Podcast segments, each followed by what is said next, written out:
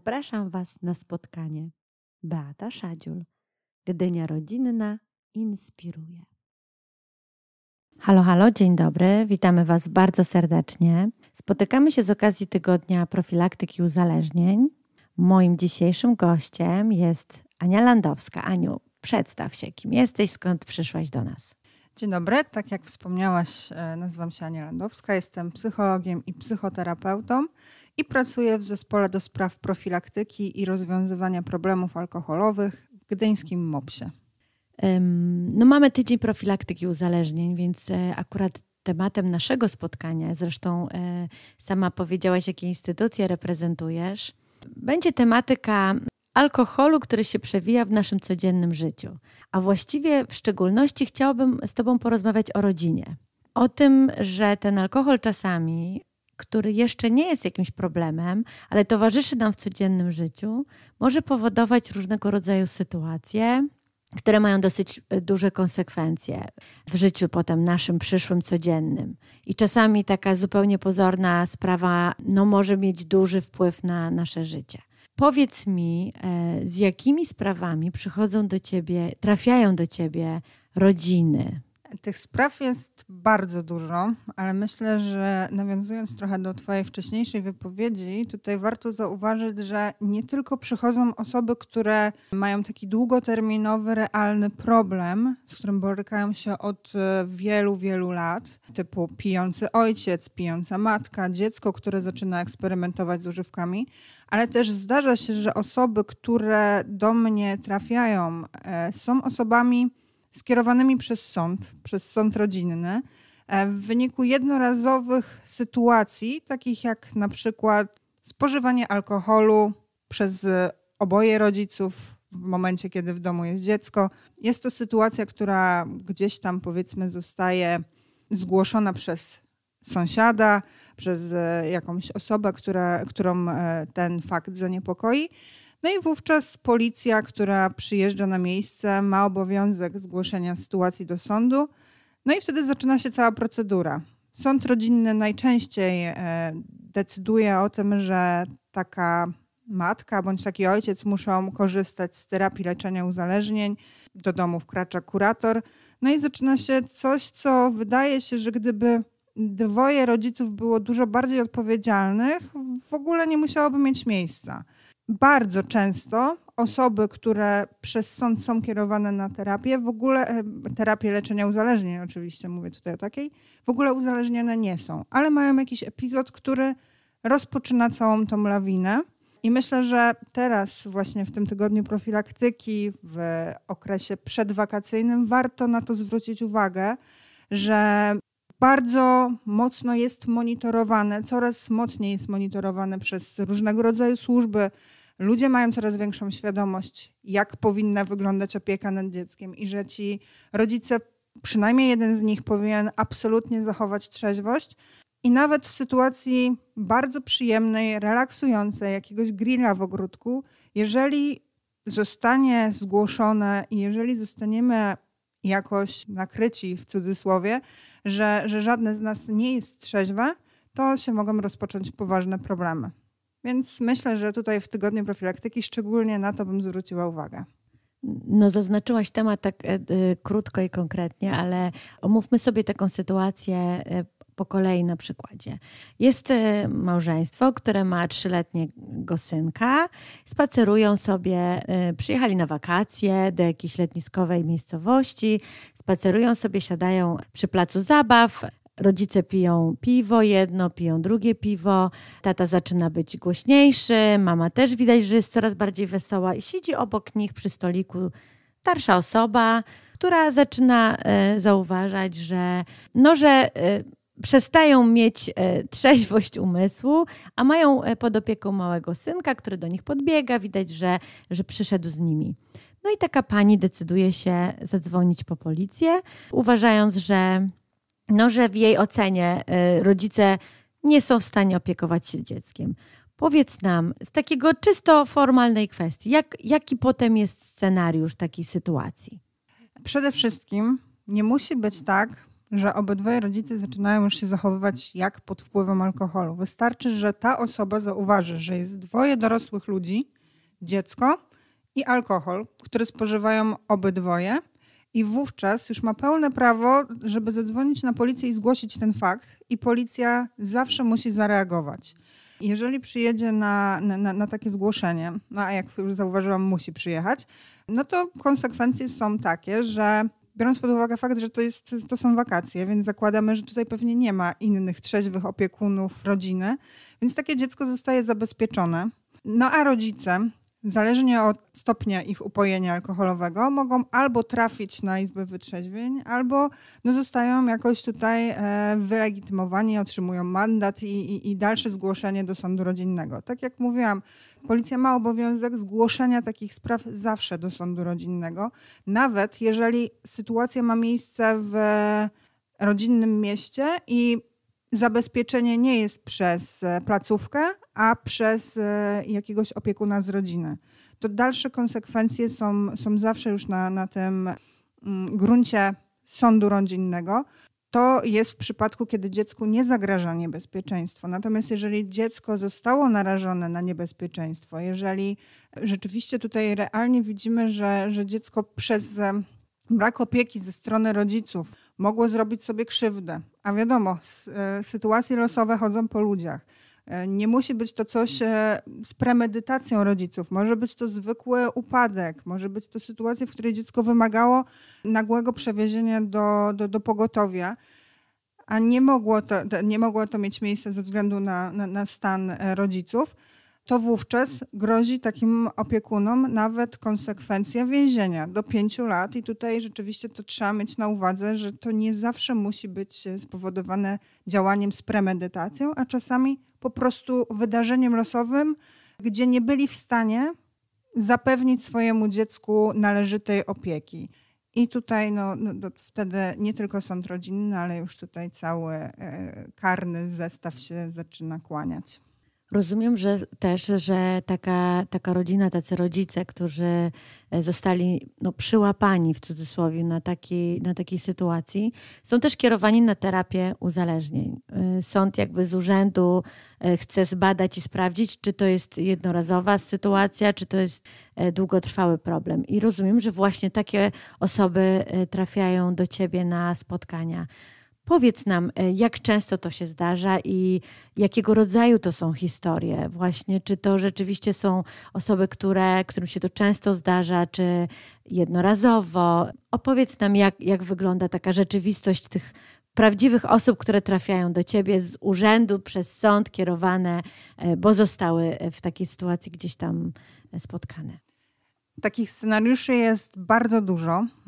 Od scenariuszy, że zupełnie nie rozumieją, dlaczego tu się znaleźli, oni nie mają problemu, e, uważają, że to była jednorazowa sytuacja, bardzo kochają swoje dzieci i chcą, żeby te dzieci jak najszybciej wróciły, po historię dużej skruchy, wręcz kajania się i przekonania, że zrobiło się największy błąd życia i teraz trzeba go naprawić, nie tylko terapią tutaj powiedzmy w Gdyni dochodzącą, ale są w stanie nawet pojechać do ośrodka, zamknąć się tam na kilka lat, byle tylko naprawić błąd, który w ich poczuciu był niedopuszczalny. Wydaje się, że ta druga opcja jest bardziej rokująca, jeżeli chodzi o, o, o pracę terapeutyczną ze sobą, ponieważ poczucie winy jest bardzo zdrowym objawem. Oczywiście tutaj przedstawiony przeze mnie przykład jest taki przerysowany, ale moment, w którym osoba rzeczywiście ma poczucie, że zrobiła źle i chce nad tym rozpocząć pracę, niekoniecznie mówiąc tutaj o pracy nad uzależnieniem, ale być może nad innym obszarem terapeutycznym, jest bardzo, bardzo dobrze rokująca. Bardzo często jednak też mamy sytuacje, w których rodzice są osobami uzależnionymi, są osobami, które nie jednorazowo, ale wielorazowo sięgają po ten alkohol i te dzieci zostały im zabrane w zasadzie po kolejnej sytuacji, a nie po jednorazowej. I mimo wszystko upierają się, że tutaj problemu nie ma, że, one, że to jakaś tam nadgorliwa sąsiadka, nieżyczliwy człowiek zgłosił, chce, żeby mieli problemy, że, że, że tutaj zupełnie oni nie wiedzą, o co chodzi, że to był jeden kieliszek.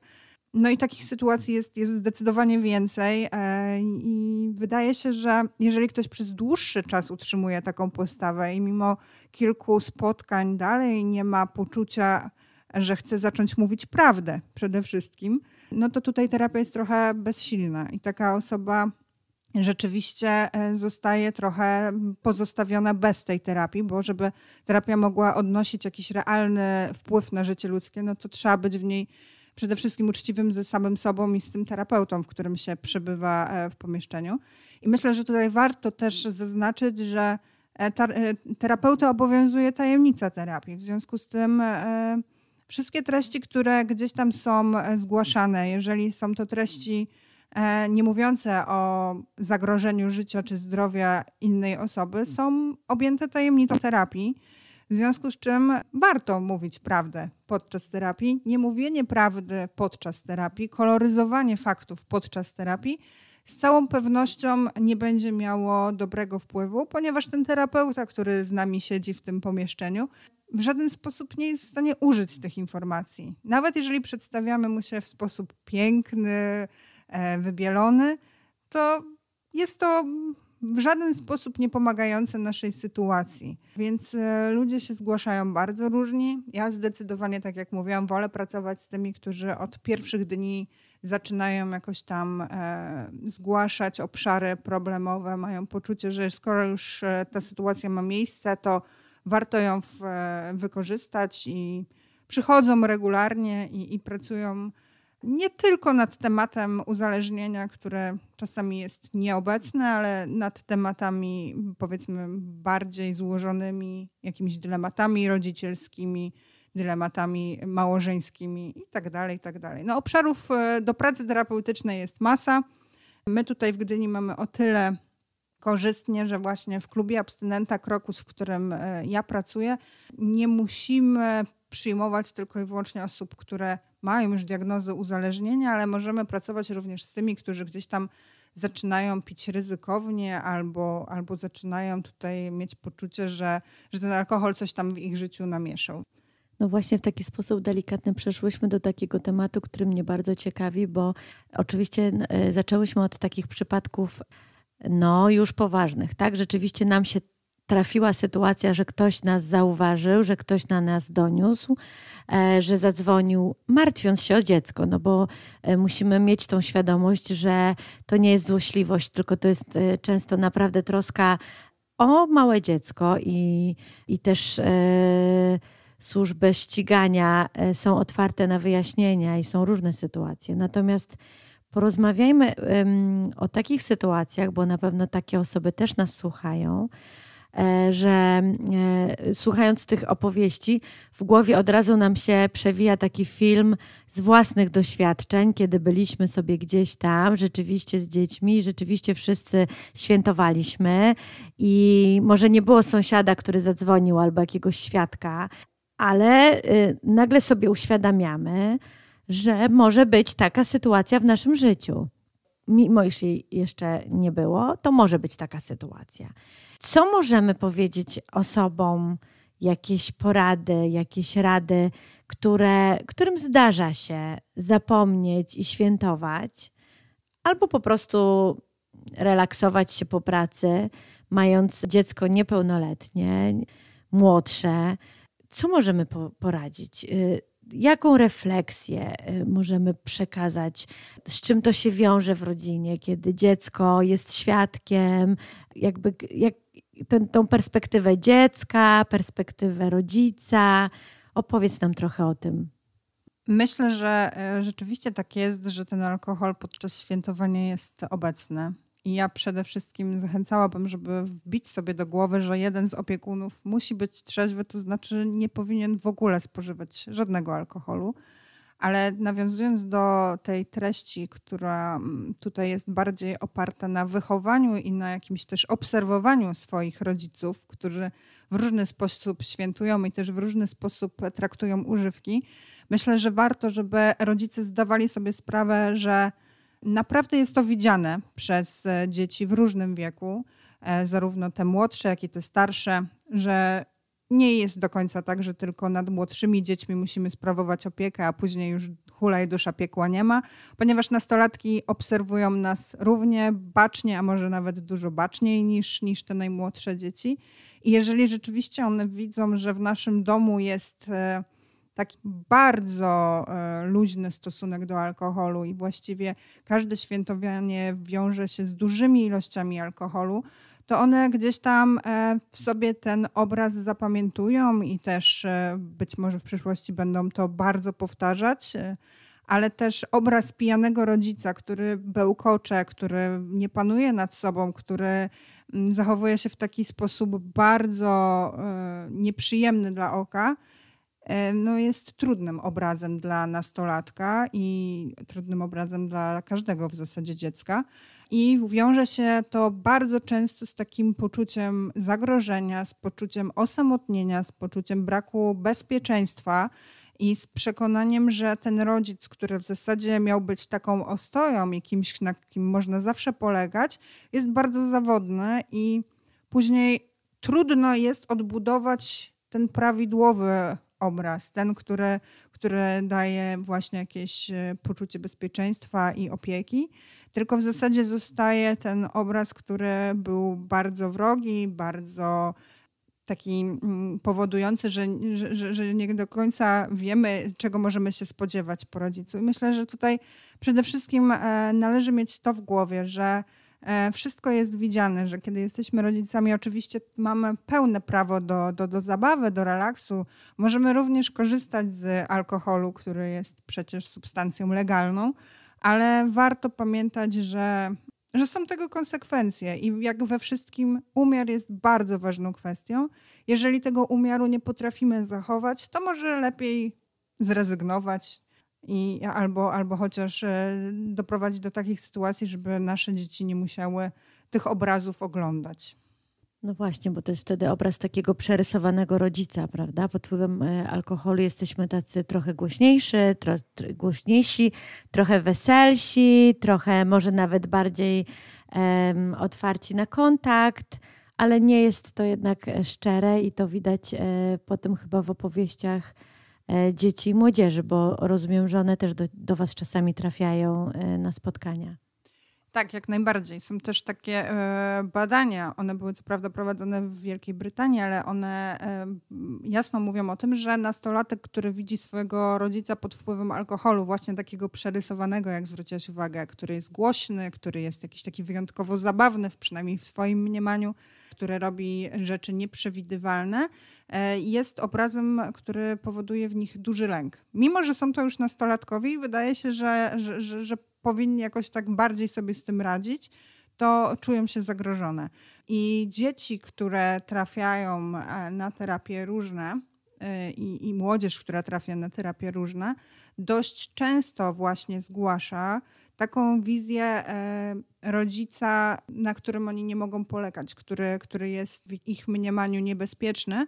I to wcale nie dlatego, że, że on jest jakiś, powiedzmy, niedostępny, ale bardzo często dlatego, że on jest zmienny, że czasami jest bardzo miły, kochany i dobry, a czasami jest właśnie agresywny, niestabilny i, i, i nie wiadomo, jakiego dnia spodziewać się jakiej wersji rodzica.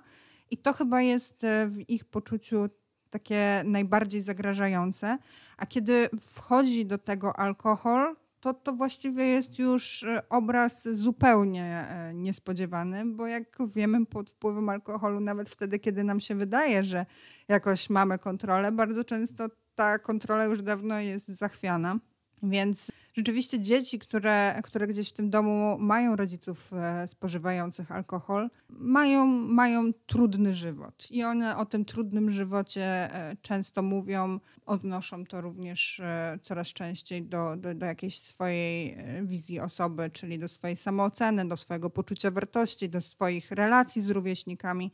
Ponieważ społeczeństwo jest coraz bardziej wyedukowane i obraz dzieci, dorosłych dzieci alkoholików jest już pojęciem bardzo znanym i No i trzeba pamiętać, że, że, że, że również młodzi ludzie czytają, porównują się, odnoszą to do, do, do, do swojego środowiska i wówczas no, nie jest lekko. I, I jakoś tak też w tym mają takie poczucie, że coś jest nie tak. A kiedy mamy poczucie, że coś w naszym najbliższym otoczeniu jest nie tak, a właściwie nie mamy na to żadnego wpływu, no to nie jest dobrze. No właśnie, bo to też jest czasami tak, że to wraca do nas już w życiu dorosłym. Czyli jeżeli e, zaczynamy czuć, że no nie radzimy sobie z emocjami, są jakieś sytuacje w naszym dorosłym życiu, czasami właśnie czytając, tak jak mówisz, okazuje się, że mamy pe- pewne objawy D D A, na przykład dorosłego dziecka alkoholika. I jak zaczynamy grzebać w tych wspomnieniach, to się okazuje, że często mamy te wspomnienia tego domu, które, które każdy, każdy popołudnie to jest alkohol, każda impreza to jest alkohol, że tego jest za dużo i że z tym się wiążą te wszystkie historie, o których wspomniałaś, czyli to poczucie osamotnienia, niestabilności. I to się odzywa w naszym dorosłym życiu potem. I to nie jako osoby, które mają problem z alkoholem, tylko jako osoby, które żyły z osobami, które mają problem z alkoholem. Tak, jak najbardziej. Ja co prawda jestem zwolenniczką coraz t- takich teorii, które raczej starają się skupić na jednostce i jej ewentualnych problemach, aniżeli na całym syndromie i grupie. To znaczy mam Jestem, jestem zwolenniczką tych teorii, które mówią, że również z rodzin, gdzie obecny był alkohol, mogą być zdrowe, dorosłe osoby, a czasami zaburzenia takie, które oparte są na niskiej samoocenie, braku umiejętności dogadywania się z ludźmi, nieumiejętnością utrzymania pracy, czy też stworzenia satysfakcjonującego związku, mogą wynikać z deficytów osobowościowych, które owszem powstają na gruncie rodzinnym, ale nie tylko. W związku z tym tutaj bazując na takim obrazie osoby dorosłe, które zauważają u siebie przede wszystkim to poczucie, myślę, osamotnienia, jakąś pustkę wewnętrzną, przekonanie, że są nierozumiane, warto, żeby zdecydowały się na terapię, ale niekoniecznie w kierunku D D A, tylko być może w innym kierunku, w takim bardzo indywidualnym, który pozwoli im zobaczyć siebie jako osobę, konkretną osobę, a nie tylko jako reprezentanta jakiegoś, jakiejś grupy. Bo czasami bycie przypisanym do takiej grupy jest też w jakiś sposób trudne w późniejszym czasie do, do rezygnacji właśnie z obrazu siebie jako dorosłego dziecka alkoholika. Jeżeli się trafi szybciej na terapię indywidualną i popracuje nad sobą w systemie indywidualnym, skrojonym na miarę, myślę, że dużo szybciej można osiągnąć takie efekty, które, o których się trochę marzy, czyli właśnie odnalezienie w sobie tych dobrych zasobów, które pozwolą stworzyć fajne relacje, które pozwolą gdzieś tam może utrzymać w końcu pracę, spojrzeć na siebie bardziej przychylnym okiem. Więc rzeczywiście terapia w każdym czasie jest dobra. Myślę, że im szybciej, tym lepiej, bo pomaga jakoś tam uniknąć wielu negatywnych i przykrych doświadczeń w dorosłym życiu. Ale jeżeli w dorosłym życiu zaczynamy mieć takie poczucie, że, że chociażby widzimy jakieś związki rodzinne z tym, jak teraz funkcjonujemy, to myślę, że warto, warto to rozważyć. I tak jak mówię, niekoniecznie w nurcie, który się skupia na D D A, czy na osobach współuzależnionych, tylko po prostu z jakimś tam terapeutą, który, który wyda nam się godny zaufania. Fajne to, co powiedziałaś. Rzeczywiście to może być też taki trop, żeby po prostu zająć się sobą, a nie ludźmi, którzy są w naszym otoczeniu, których trochę przenosimy takie poczucie winy, a może jak zajmiemy się sobą, to okaże się, że możemy sami sobie zrobić porządek wokół siebie. Tak, właśnie to, co powiedziałaś, jest absolutnym kluczem, że mamy zająć się sobą, nie rozważaniem na temat pijącego taty, pijącej mamy i, i ich relacji, tylko na, mamy się skupić w stu procentach na sobie i na tym, żeby właśnie już w dorosłym życiu brać odpowiedzialność za to, jacy jesteśmy obecnie, bo to już nie ma znaczenia, czy ten tata pił, czy ta mama piła. Mamy konsekwencje i, i te konsekwencje trzeba jakoś ogarnąć i sobie z nimi poradzić. Natomiast właśnie takie rozpamiętywanie historii sprzed lat często opóźnia ten proces. Dobrze, to powiedz nam teraz taką jedną rzecz, bo wróćmy do tego scenariusza, który, od którego zaczęłyśmy, czyli od tego początku, tej rodzinie, tych małych dzieciach i tych sytuacjach, których ten alkohol towarzyszy i jest taki no, przeszkadzający w takim fajnym, normalnym funkcjonowaniu. Co możemy po, po, po jakby poradzić, jakby na co taki rodzic musi zwrócić uwagę, powinien zwrócić uwagę, mając małe dziecko, no tak właśnie myślmy o tym, że, że to dziecko wzrasta w tej rodzinie, jest trochę młodsze. Jakie nasze zachowania, na co zwrócić uwagę, jak, jak, jak, jak się zachowywać, żeby zabezpieczyć tą sferę e, takiego poczucia bezpieczeństwa dziecka w domu? Tak jak zaczęłyśmy od, od wątku trzeźwego rodzica, myślę, że tutaj warto mieć to na uwadze, że to jest bardzo prosty krok, żeby mieć w sobie taką myśl, że jeżeli jest dziecko w domu, to jeden z rodziców nie pije wcale, drugi najlepiej, żeby się nie upijał do, do takich granic, które gdzieś tam mogą świadczyć o tym, że, że nie panuje nad swoim zachowaniem.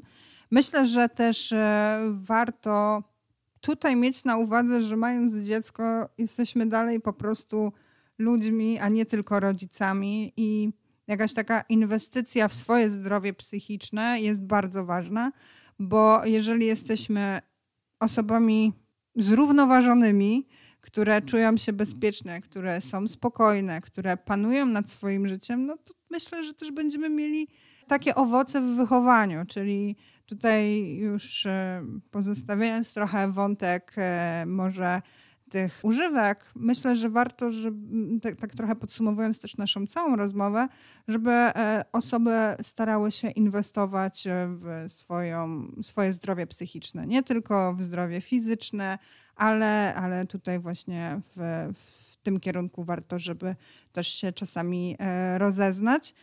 Jeżeli nie terapia, to może jakieś książki o, o, o, o jakimś rozwoju psychicznym. Jeżeli nie książki, to może jakieś właśnie webinary czy filmiki na YouTubie.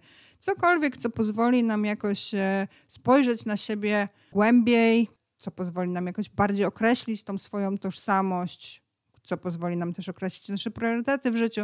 To jest bardzo ważne. Myślę, że Że, że, że osoby, które gdzieś czują się stabilne i są stabilne przede wszystkim psychicznie, również takie dzieci wychowują. Tak sobie pomyślałam, że możemy prosić, życzyć, nie wiem, inspirować rodziców do tego, żeby stanęli przed lustrem i pomyśleli sobie, chciałbym być ważny dla mojego dziecka, chciałbym, żebym mógł dać mu taką taki zastrzyk samych pozytywnych emocji, wsparcia, takiego poczucia bezpieczeństwa, którego gdzieś tam wyślę w ten świat jako zupełnie inną osobę, taką fajną, mądrą, pewną siebie i że to ma taki bardzo realny skutek. I, i w tej kwestii mamy ogromną władzę. Naprawdę jako rodzic, który dba o swoje dziecko, mam ogromną władzę nad tym, jak jego życie będzie wyglądało w przyszłości. I to może nam dawać bardzo duże poczucie satysfakcji i takiego poczucia, że jesteśmy takim supermanem czy supermanką w domu, tak? No może lepiej się tak nie czujmy za bardzo, bo to, to też przyrost ego, a to niedobrze.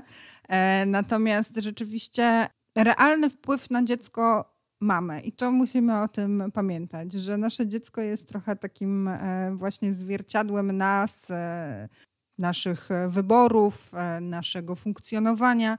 I myślę, że też warto tutaj mieć na uwadze, że nie zawsze jest tak, że dziecko, które w przyszłości ma różnego rodzaju trudności, jest efektem tylko i wyłącznie naszych działań, bo bym tutaj jednak trochę zdjęła tą odpowiedzialność z rodzica. Natomiast rodzic, który stara się być jak najlepszym rodzicem, ale też stara się być jak najlepszą osobą dla samego siebie, to znaczy rozwija się, jakoś inwestuje w swoje zdrowie psychiczne, po raz kolejny to podkreślę, ma dużo większe szanse na to, że będzie miał też satysfakcjonujące relacje ze swoimi dziećmi, że też dzieci będą miały satysfakcjonujące relacje z innymi ludźmi, bo będą miały skąd czerpać. Jeżeli my nie mamy, to nie mamy też co dawać. To czerpanie jest bardzo ważne, ale jeżeli źródło jest puste, no to tylko parę kropli z niego pójdzie. No właśnie, to co, powoli będziemy kończyć tą rozmowę.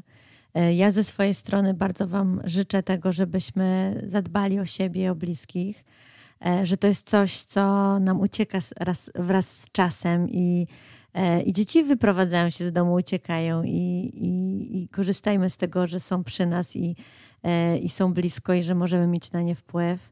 Dbajmy o siebie, a od Ciebie, Aniu, jakieś podsumowanie? No ja może też w nawiązaniu do tygodnia profilaktyki i te, tego, że tydzień profilaktyki jest właśnie w czerwcu, chciałabym życzyć bezpiecznych i dobrych wakacji, pełnych właśnie odpowiedzialności, pełnych satysfakcjonujących spotkań, ale też takich opartych na pewnego rodzaju roztropności i na pamiętaniu o tym, że niestety wszystko możemy, ale też wszystko ma swoje konsekwencje. I życzę, żeby te wakacje były właśnie spędzone trochę w tym duchu, w takim duchu, który mówi, żeby być uważnym, żeby być odpowiedzialnym, że bawić się można, ale, ale warto właśnie gdzieś w tym wszystkim zachować umiar. Dziękujemy Wam bardzo za spotkanie. Do widzenia. Do widzenia.